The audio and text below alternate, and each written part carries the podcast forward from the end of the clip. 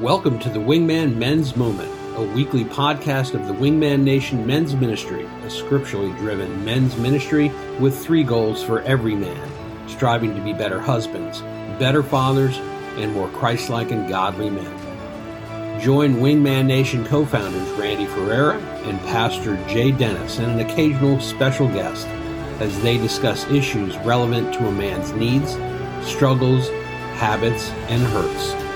And now, here's Randy and Pastor Jay. Welcome to our Wingman Men's Moment podcast. I'm co founder Randy Ferreira, along with co founder Jay Dennis. Hello, Jay. Hey. Today we're focusing on how man can become the effective spiritual leader of his home. We first looked at a spiritual leader being a committed Christian, then a word centered worldview. And That's today right. we are looking at the third characteristics, which is an honorable husband and what that means. Yeah. And so the Bible, you know, Jay, has much to say about husbands. A lot. Well, oftentimes the world and even some Christians focus on, you know, wives being submissive. Yeah. Ooh, that's a bad word. yes. you must consider the background uh, of that admonition. You know, it was one where the husband, you know, w- sacrificially and unconditionally loved his wife, Right. seeks to understand her and honor her through his actions and attitudes and words. That's right. You know, most Christian women would gladly submit, to a man like that. Yeah. And that wouldn't be an issue saying the word submit. That's right. Of course, we, we see in the Bible, Paul and Peter give insights and commands to the husband. Ephesians 5.25 talks about, Husbands, love your wives, just as Christ loved the church and gave himself up for her. Yeah. That is a uh, very long, uh, there's a very long list of characteristics we can extract from that. That's on, right. On how Christ loved the church. Exactly. And uh, it's a whole separate topic probably for us to go in. Right. But um, in Colossians 3.19, it also talks about husbands, love your wives and do not be harsh with them. 1 Peter 3 7 talks about husbands in the same way be considerate as you live with your wives and treat them with respect as the weaker partner and as heirs with you of the gracious gift of life, so that nothing will hinder your prayers. Mm. Very powerful there. Uh, very powerful, Powerful stuff. words. You know, uh, and as a spiritual leader of our home, obviously we have to seek to honor the Lord first and Right. foremost. Then we talked about in the hierarchy of, of, of our priorities, then our wife, That's and then right. followed by our children. So yes. the word honorable, you know, that that's a a word we should take a minute and define. Yeah. It's worthy of respect because of our attitude of kindness, thoughtfulness, Right. consideration, love, trustworthiness, character, and a passion of commitment to God's truths. That's right. So, as a spiritual leader, you know, we have to further demonstrate honor through our words of affirmation and encouragement to our to our wives and family, and lovingly sharing the truth through our actions of helping, serving, and working together. And it, you know, it's important, Randy, for us to to communicate that Peter is not saying that wives are weaker than husbands. He's talking about physically weaker here. Uh, he's talking about, for the most part, the man is stronger physically, but he's not talking about spiritually or mentally, uh, for sure. So I think it's it's very important that we we communicate that. Today we want to communicate the traits of an honorable husband. What is an honorable husband? Well, first of all, an honorable husband places his wife second in order of priorities. The spiritual leader has his wife in the number two spot in his life. That is the best and most secure place you could ever be, provided God alone has the top spot. Mm-hmm. Now, if, if you believe Jesus' promise in Matthew 6.33, then you know God will give you everything you need to be the husband he's called you to be. So what is what does Jesus say say here? But seek first his kingdom and his righteousness, and all these things will be given to you as well.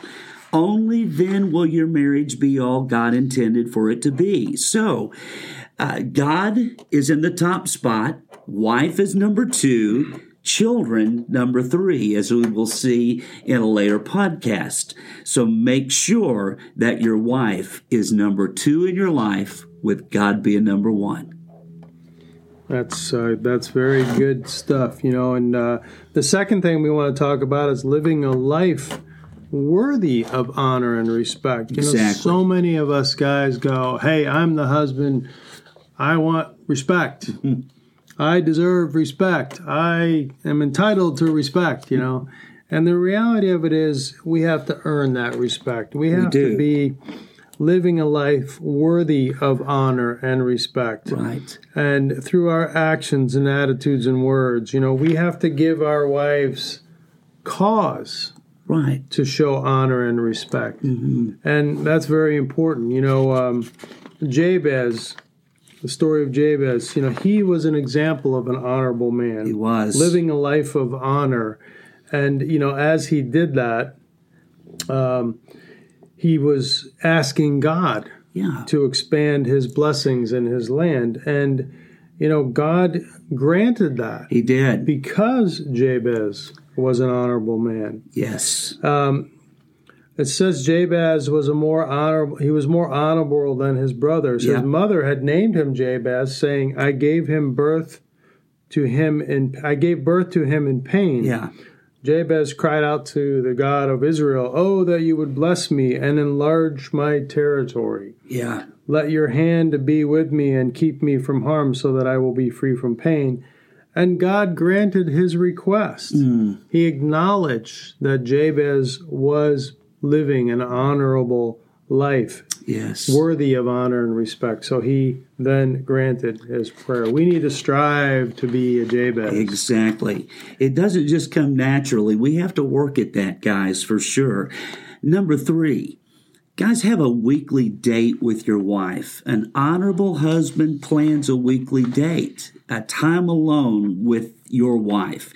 Let me give you some basic guidelines for such a date. You set the time, day, and place being sensitive to your wife's schedule and feelings. Number two, plan the experience. Treat your wife to a night where she does not have to prepare for dinner or get the kids ready for bed.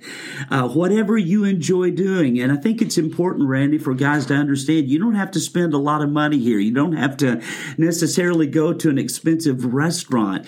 You may just want to go for a walk. You may want to go to a movie or just go get some ice cream. Uh, the whole idea is just to do something together so that you can have that alone time. Uh, specifically each week where the man plans that experience. Secure a babysitter if you have younger children. Make plans for your children to be fed and get ready for bed. Do not bring up or discuss controversial or sensitive matters on your date. you need to have a light, fun evening together. This is not the time to bring up the heavy stuff. Use that opportunity to encourage and listen to your wife. Then repeat a date next week. I'm telling you, make this sacred, guys. And then always ask your wife if there is something she would like to do. Make that weekly date a sacred activity. I know you and, and Julie uh, have uh, consistent dates together. How important is that, Bud? I think it's really critically important. And, and a lot of us get nervous when we go, oh my gosh, I got to plan something Right. for the week now. I got to put it on my schedule and all of that. And we get nervous about that. And like you said earlier, I think to not sweat about it. Right. You know, let let your wife know. Maybe even you pick a certain date each uh, day each Right. week, and that's your date night. It doesn't Right. have to be as spontaneous, even though that is. That gives her time to plan. Make sure she has everything that she feels comfortable she needs to get in place before she can comfortably leave the house. Exactly. Especially if you have children, um, very important. And like you said, you don't have, you know, some people go, well, I don't have the money to go out to dinner every week. And, I sure. don't have, and that's true for a lot of us. So um, we don't have to worry about that. As you said, we can do Right. Interesting things that don't cost a lot of money. Little like things. go for walks, get the ice cream. I mean, that's fun. We sometimes just take drives. We've we've driven to uh, Yeah. places where we used to live in the area just to kind of see what the old neighborhood looks like. Exactly. And we're getting stop and getting you know a snack and drive Right. around and eat that and you know go to our old house and just sort of think about old memories when the kids were young. Yeah, I remember putting that tree in the front yard and things Yeah. of that nature. If if you've lived in certain areas other than that are local to drive, Right. You know? Uh, you can go to the airport and just watch the planes take off. You know, get a snack good. and go stand up, and then you just chat and talk Yeah. about life and how she's doing and what your dreams are. And so Right. there's a lot of things you can do, and you know, you could even Google things, fun, goofy things Exactly. to do. You know, Angie and I love to go to Sonic, especially during happy hour. Oh, yeah. I, I mean, we enjoy just doing something like that, and it's small, but it gets us out together, and, and just gets us in, in a in a light mood where we're just talking together and being together. That's the idea of a date, Right. i- i- Is just being, together, and hanging out together Mm-hmm. and enjoying each other. Guys, that investment will pay great dividends, I, I assure you. Uh, it- it's like you are uh, putting deposits in your love bank uh, every time you are going out on a date with your wife. So be sure and make that a priority. Good stuff. The fourth topic we're going to talk about is a little uh, dicey. Yes. Um, so we, we- we're just going to dive right in, but it's about being sexually faithful. And boy, many of us can go, well, yeah, I, I I've never been unfaithful to my wife, and but but the reality is we may have, and it involves not only our body but also our eyes, our mind, our attitudes, uh, our words, and you know, taking seriously our wedding vows. Mm-hmm. That the only one person with whom we will engage in sexual relations is our wife. right. Um, Bible talks about it in a lot of different places, but one one place in Matthew is you have heard that it is said, "You shall not commit adultery." But I tell you that anyone who looks at a woman lustfully has already committed adultery Mm. with her in his heart. That's in Matthew five twenty seven Wow. twenty eight. Straight from the mouth of Jesus. straight from the mouth of Jesus. And so, what does that mean exactly? So, that means if a woman's walking down the street and she has um, maybe inappropriate clothing on, we are looking and suddenly our mind is straying. Is that adultery? Could be. Right. Very Right. well could be. you know? Exactly. Or she walks by and you turn around for a second look. That adultery? Yeah. Could be. you can help the second look. hmm Sometimes you can't help the first look. Well, eh, that's true, and a lot of times it's not just the look; it's what what are we thinking when we look. Exactly. Um, we talked about this a couple times in our our study too about it's difficult not to look. So you know maybe from a physical perspective when we're walking, if we can think about a woman's body when when one's coming down the street and just think about eyeballs and earlobes. I love that. Eyeballs say that again. Eyeballs and earlobes. eyeballs and earlobes.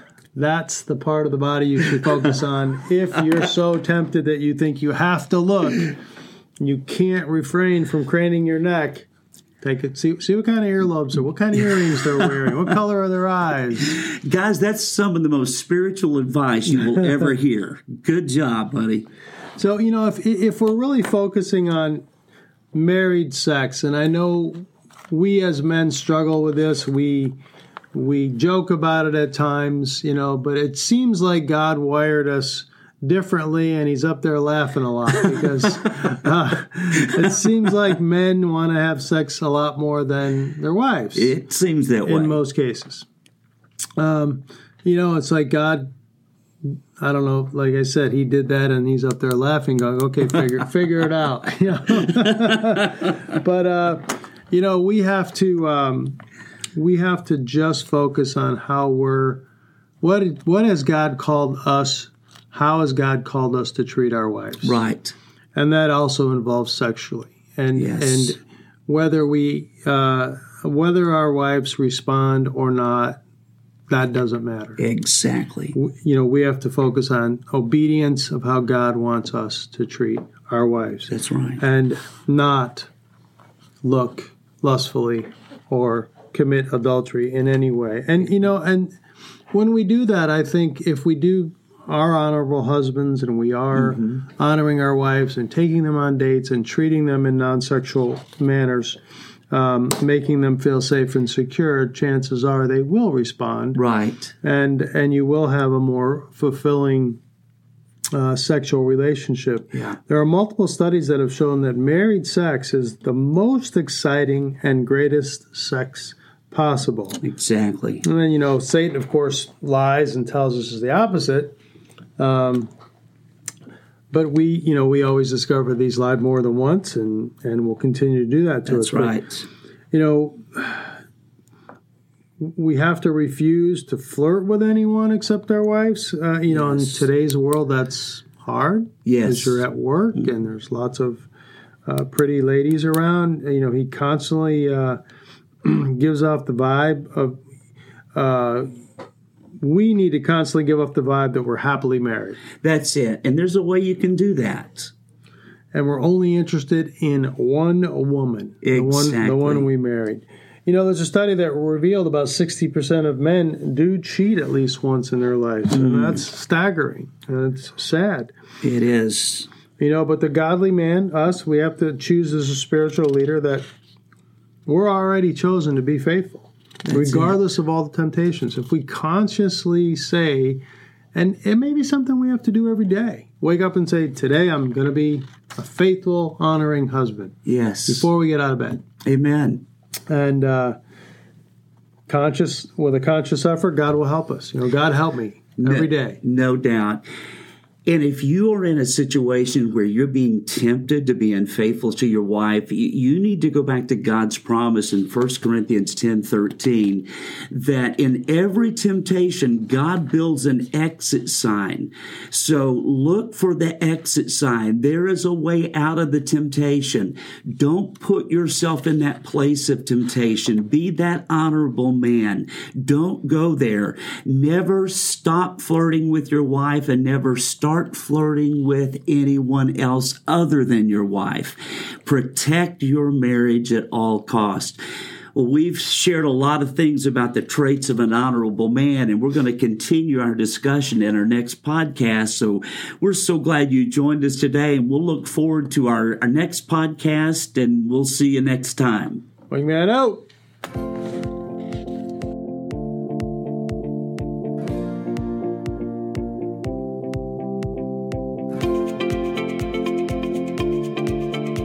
Thank you for listening to the Wingman Men's Moment weekly podcast. The Wingman Men's Ministry is based around the Air Force concept of a wingman. It uses the fighter jet theme and parallels the duties of a wingman in the Air Force, his commitment to his pilot and flight team, and how they're related to the men of your church and their commitment to God in their lives, their families, and their Christian brothers. Visit us at wingmannation.com.